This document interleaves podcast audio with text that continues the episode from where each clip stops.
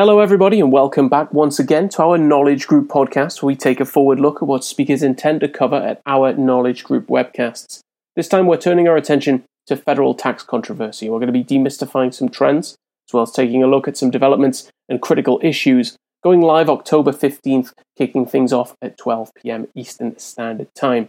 Now, on this webcast, we're going to hear from Curtis Elliott, a partner at Culp Elliott and Carpenter PLLC, We'll also be hearing from Barry Furman of Counsel and Fineman, Krekstein, and Harris. Now, more information about our pair of panelists will be found in the description box down below. But today we sat down with Barry as he intends to outline what he's looking to cover on this podcast. So, without further ado, let's turn things over to Barry now.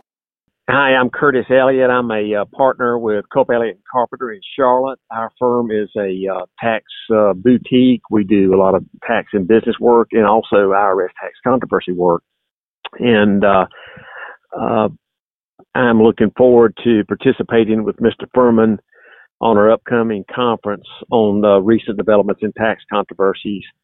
I'm going to be covering uh, a couple topics that are of recent interest. One will be uh, the new uh, remote trial procedures that have been adopted by the U.S. tax court and what those protocols will be and what the tax courts expect of litigants in those cases. Uh, the second topic is really a hot topic, uh, current developments is uh, the IRS enforcement activities regarding conservation easements and in particular syndicated conservation easements. There's a lot going on on that front. Uh, the third topic I'm going to talk about is the IRS's update recently to the protocol and procedures that's available for the IRS exam division to designate cases for litigation, which means uh, the taxpayer will be notified if there's no possibility of negotiating a settlement with IRS administrative appeals. So uh, that's the three key topics that I'm going to be discussing, and we'll certainly be happy to take questions from uh, the audience as uh, Barry and I go forward.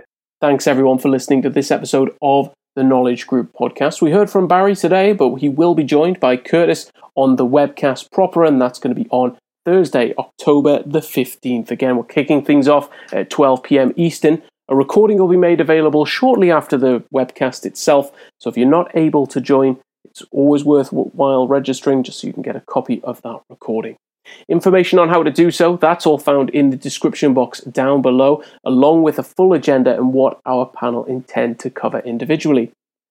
You'll also find the code podcast25. Don't forget about that because that'll get you 25% off that very first webcast registration. That code again, podcast25. Use it at checkout, 25% off that first registration. But we look forward to seeing you October 15th. And until next time, ladies and gentlemen, take care. Bye for now.